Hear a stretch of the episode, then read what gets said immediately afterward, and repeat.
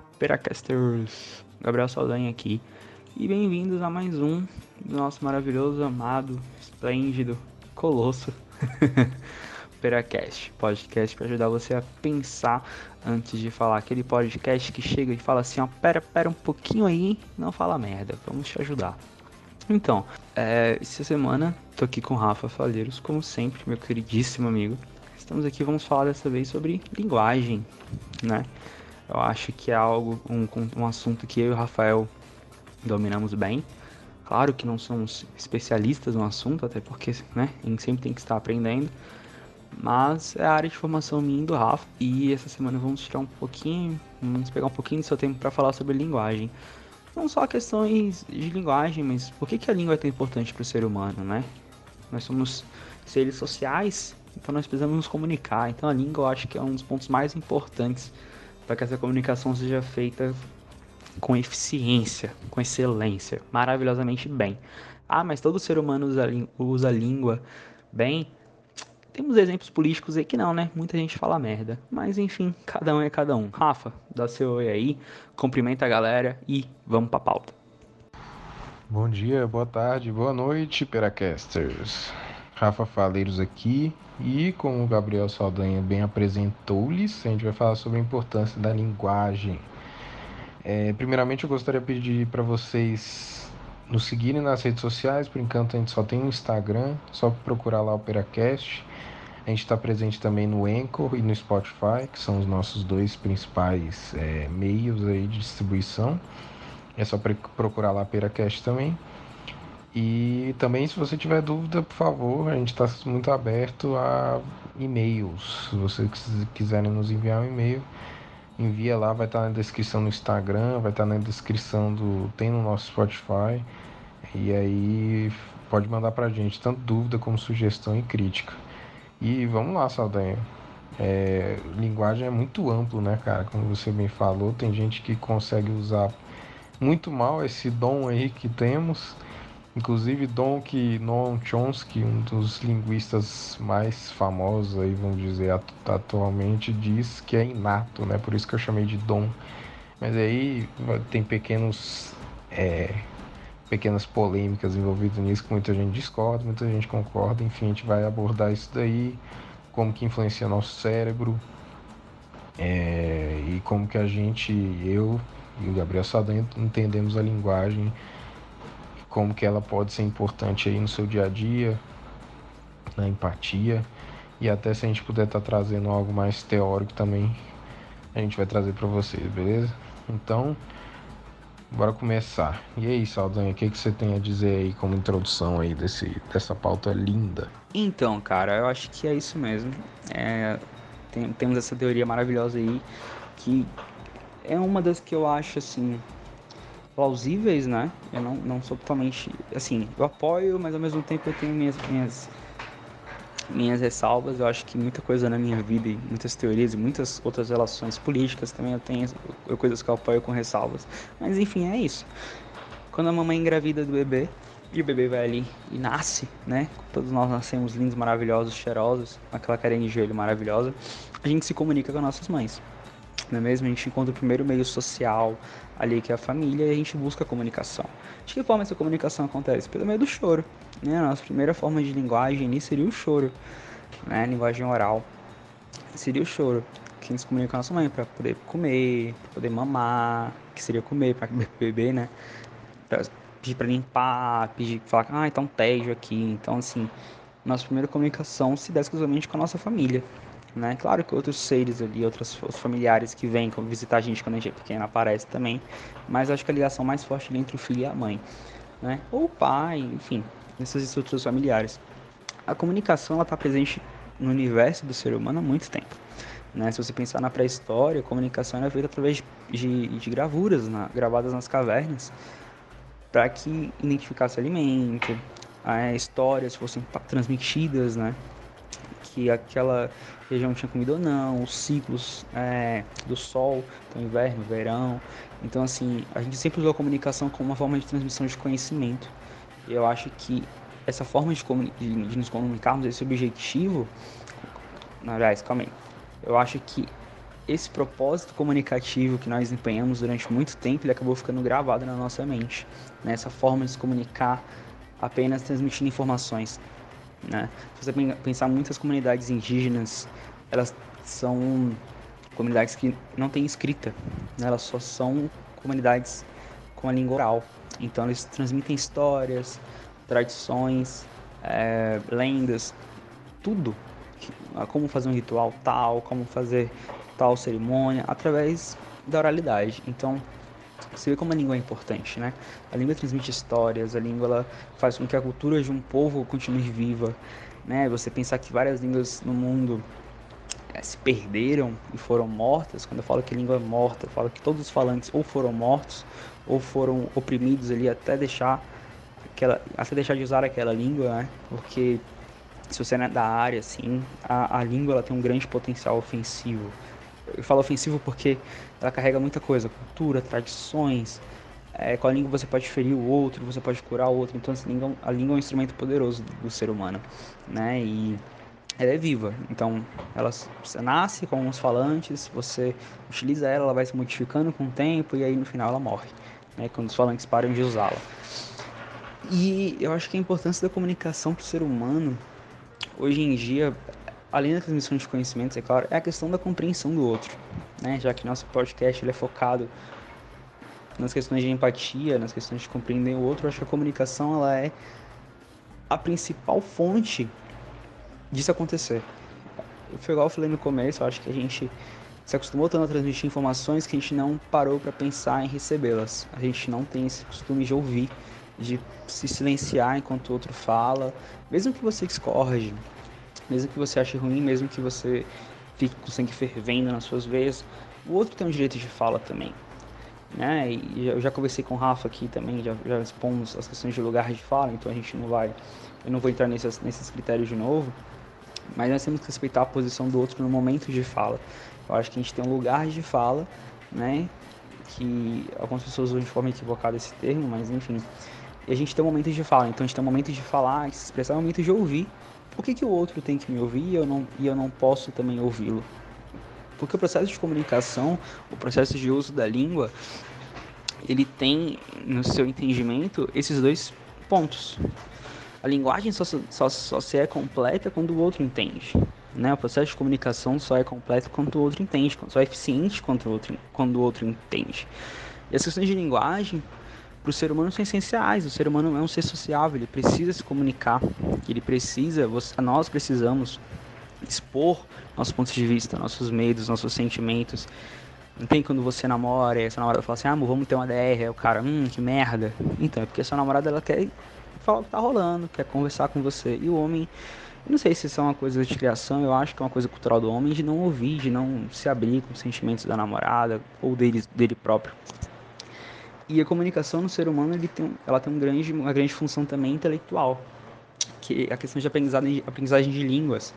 Cara, quando você aprende uma nova língua, seu mundo se abre, sabe? Você aprende novas palavras, você aprende novas formas de definir as coisas, novas expressões, você aprende novos sentimentos até, né? Nomear sentimentos.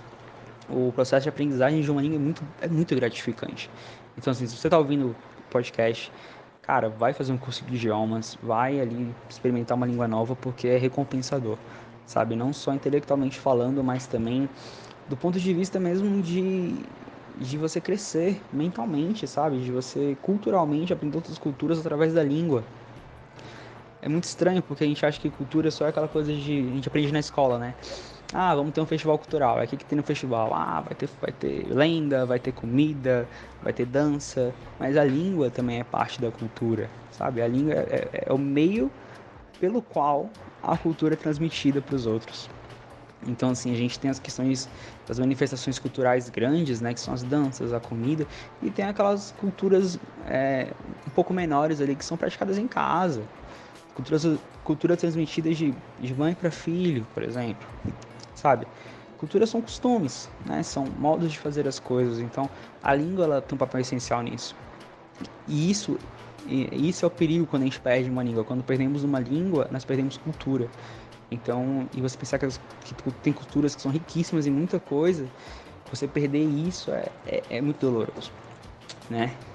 Mas enfim, cara, a linguagem, é, voltando um pouco ao ponto que o Rafael levantou, tem essa teoria da linguagem, né, que nós somos, nós somos é, feitos para nos comunicarmos, né, nós temos essa habilidade inata dentro da gente, é, que é uma teoria, acho que é uma das teorias que eu mais, que eu, que eu mais me identifico, igual eu falei, eu tenho ressalvas, mas é que eu mais me identifico. Tem também a ideia, aquela ideia maravilhosa de que você só fala porque você é estimulado a falar, então não é uma coisa que vem nata, é uma coisa que você aprende, que tem esforço, que você precisa repetir, que você precisa ali é, pessoas falando o tempo todo na sua volta e você vai desenvolver aquela língua por conta da exposição. E eu acho que é verdade também. Eu acho que comunicação é inata a todo ser humano. A questão da linguagem, do tipo de linguagem, eu já acho que não é. Não sei se você, se você não for da área, vai ficar difícil fazer, a, a diferenciação, mas se você for da área, você entendeu o que eu quis dizer. Mas enfim, para todos os leigos, então, a função da linguagem para o ser humano, sendo simples, rápido e sucinto, é se comunicar com o outro, é se fazer entender e ouvir o outro e compreender o outro. Então, acho que nós não podemos falar de empatia sem falar de linguagem, porque a empatia ela se manifesta através da linguagem, né, através das ações. Então, e você pode analisar isso em muitas, muitas, muitas coisas. Às vezes a escolha de palavras que você faz machuca o outro, sabe? A escolha de palavras que você faz fere o outro. Ah, mas eu não quis feri-lo. Sim, mas as suas palavras não entender isso. Eu acho aquela frase muito estúpida, aquela frase que a pessoa fala, não sou responsável pelo que eu falo, eu não sou, sou responsável pelo que eu falo, não pelo que você entende. Eu acho muito estúpido isso. Porque se eu me preocupo com a comunicação, eu me preocupo como você vai entender. Então não adianta eu falar uma frase que eu sei que vai machucar você. É, eu falar uma frase como ofensa escondida e falar que eu, ai, me desculpa ter te ofendido. Não, me desculpa ter falado. Entende? Eu acho que a linguagem e a empatia caminham juntos. Né? A linguagem ela é um processo do ser humano que deveria ajudar a construir pontes, né? E não barreiras. Cara, é isso mesmo, tipo, a gente acaba esquecendo, né? E é muito engraçado isso, que a gente acaba esquecendo qual é a função primeira, né? Primária da linguagem, que é comunicar. Acho que depois de um tempo da gente trabalhando com esse, com esse mecanismo que a gente tem, né? A gente acaba meio que banalizando ele e usando ele como uma ferramenta, que é super válido, mas que por vez ou outra a gente acaba perdendo a noção da função inicial dele, né? O filme que com certeza já mencionei para você, Saldanha, ou pro próprio Peracast, agora não estou lembrado, que eu recomendo em relação à linguagem é Neo, que inclusive foi na matéria de introdução à linguística que a professora nos passou, recomendando aí, que é um filme muito interessante de uma garota que foi criada pela própria mãe, ou era a própria avó, agora não vou me lembrar ao certo, e é, foi criado no meio da floresta e a mãe dela optou por, por não ensinar nenhuma língua para ela. E aí a mãe dela acabou morrendo. Isso não é um spoiler porque é bem no início do, do, do filme. E aí, enfim, ela acabou crescendo na floresta, na casa que tinha lá, em volta de lobos, de todo tipo de animal, e não, não sabia falar inglês, no caso. Né? E aí esse médico, junto com a ajuda de uma outra médica lá, ou era a, a namorada dele, não sei o que que era, ficam estudando ela, saca? E acabam vendo que ela tem ela tem essa incapacidade de comunicação em, em, linguagem, mas ela tem uma quase que uma forma poética de se comunicar, né? Que a linguagem é além dessa desse bocado de fonemas, né, que nós soltamos em uma ordem que faz sentido. Então é muito legal isso, cara, porque a gente vê que a, que a humanidade evoluiu nesse sentido de criar várias línguas, e como você bem falou, associada essas línguas criaram várias culturas e tal. Só que a gente acaba gerando um, uma, um vácuo, né? Para além disso, né? A gente acaba esquecendo que é, por trás dessa língua tem uma forma de comunicação que não necessariamente precisa dessa língua, sabe? E é muito complexo esse assunto, porque ao mesmo tempo que tem esse fator que eu disse, ainda tem o fator que a língua é extremamente importante porque constrói culturas. É, então é um negócio muito complicado, lidar com língua. E é por isso que, como você bem disse, é importantíssimo para a gente acabar gerando nossa empatia. E como eu disse no começo da minha fala, a gente, por banalizar a linguagem, a gente acabou trabalhando muito nela e tornando, colocando ela num patamar que na minha visão não deveria estar, que é muito o que se diz sobre preconceito linguístico, né? Assim, é, eu vejo que a língua ela tem que ser utilizada nos seus diversos contextos, né? É, então, por exemplo, para você avaliar alguém, se, por exemplo, a pessoa está aprendendo inglês, para avaliar se ela sabe inglês, você tem que estabelecer um padrão de como a pessoa vai expressar o inglês dela para que ela seja avaliada nesse padrão, porque senão fica muito difícil para o avaliador poder fazer essa, esse teste, porque né, a gente precisa de um certo método para fazer as coisas, e isso é do ser humano, isso é do jeito que a nossa humanidade evoluiu, está totalmente certo. Mas o problema é quando a gente passa a usar esse método como balizante de, de caráter pessoal, sabe? E isso que eu vejo que entra o preconceito linguístico. Aí às vezes alguma pessoa fala de certa forma, tem um certo sotaque, fala entre aspas errado, né? E aí acaba gerando toda uma, uma exclusão de pessoas ou uma, um, mal falar né, da pessoa pelo simples fato que ela gera fonemas de uma maneira que você não está acostumado, sabe? Quando você vai descendo esses níveis de abstração, né, você para para ver como que não faz sentido algumas coisas que a gente faz. Porque o que que é? O nível mais é, normal, vamos dizer assim, mais com todas as convenções sociais estabelecidas é a pessoa está falando língua portuguesa com sotaque do Nordeste, cometendo alguns erros de concordância e regência, e é isso. Mas aí quando você desce quando você vai lá para o nível primitivo, nível funcional, vamos dizer assim, prático, é o que? É um ser humano emitindo fonemas de uma maneira que os seres humanos que estabeleceram um padrão linguístico não estão reconhecendo como o parte desse padrão. Logo, é, aquele indivíduo não faz parte daquele, daquele ambiente fonético, né, vamos dizer assim. Então, algumas dessas coisas vão perdendo sentido. É, eu pessoalmente, né, é, eu não sei se eu passo essa impressão, mas eu tendo sempre a questionar os, as, os padrões sociais, né? Porque eu tava questionando agora mesmo na minha fala, eu tava me questionando, porque tem todos esses negócios que eu falei, que a língua tem que ser empregada dependendo do contexto dela. Então, se você está numa conversa formal, você usa a linguagem formal. Se você está no bar, você usa a linguagem formal coloquial. Mas eu parei para pensar, por quê, né? Por que, que a gente. Seria até uma interessante pesquisa. Por que, que a gente teve que é, estabelecer um jeito certo de falar X ou Y palavra para em, em Z contexto, sabe? Por quê? E aí, falando aqui da minha mente, né, porque eu já estudei, mas sem nenhuma referência fresca na memória, eu acho que tem muito a ver com poder, né? Língua e poder, tem até uma matéria na, na UNB sobre isso. Porque. E isso é outra convenção social, por isso que eu falo que as convenções sociais são muito tênues. O que, que acontece? Eu sei da história da língua inglesa isso. É, teve uma época na, na evolução do inglês que os normandos, que é como era chamado o povo francês antigamente, invadiram a Inglaterra e dominaram por um tempo. Aí a língua anglo-saxã que tinha lá, chamado Old English, né? Agora eu não, eu não vou me lembrar ao certo se esse período que eu tô falando é o Old English ou Middle English, mas eu creio que seja o Old English partir do momento que os franceses entraram e tiveram toda a influência linguística, passou a ser o Middle English, que é inglês médio, né? Do período da Idade Média. Antes disso, era toda uma língua anglo-saxã, dos povos germânicos lá que invadiam, dos próprios povos anglo-saxões, né? Que invadiram a região e tal.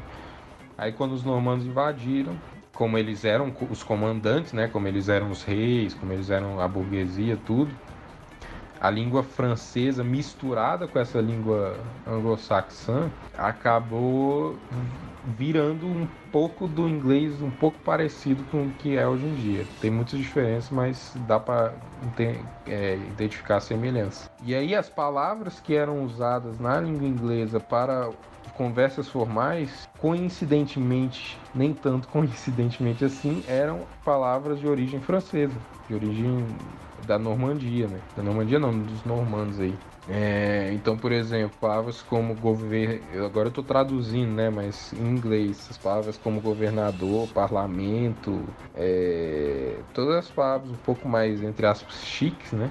Vieram dessa questão, porque eles eram o poder. Por exemplo, se universo paralelo os anglo-saxões mantiveram o poder, podia ser E outra língua que talvez nem era o inglês poderia ser a língua chique.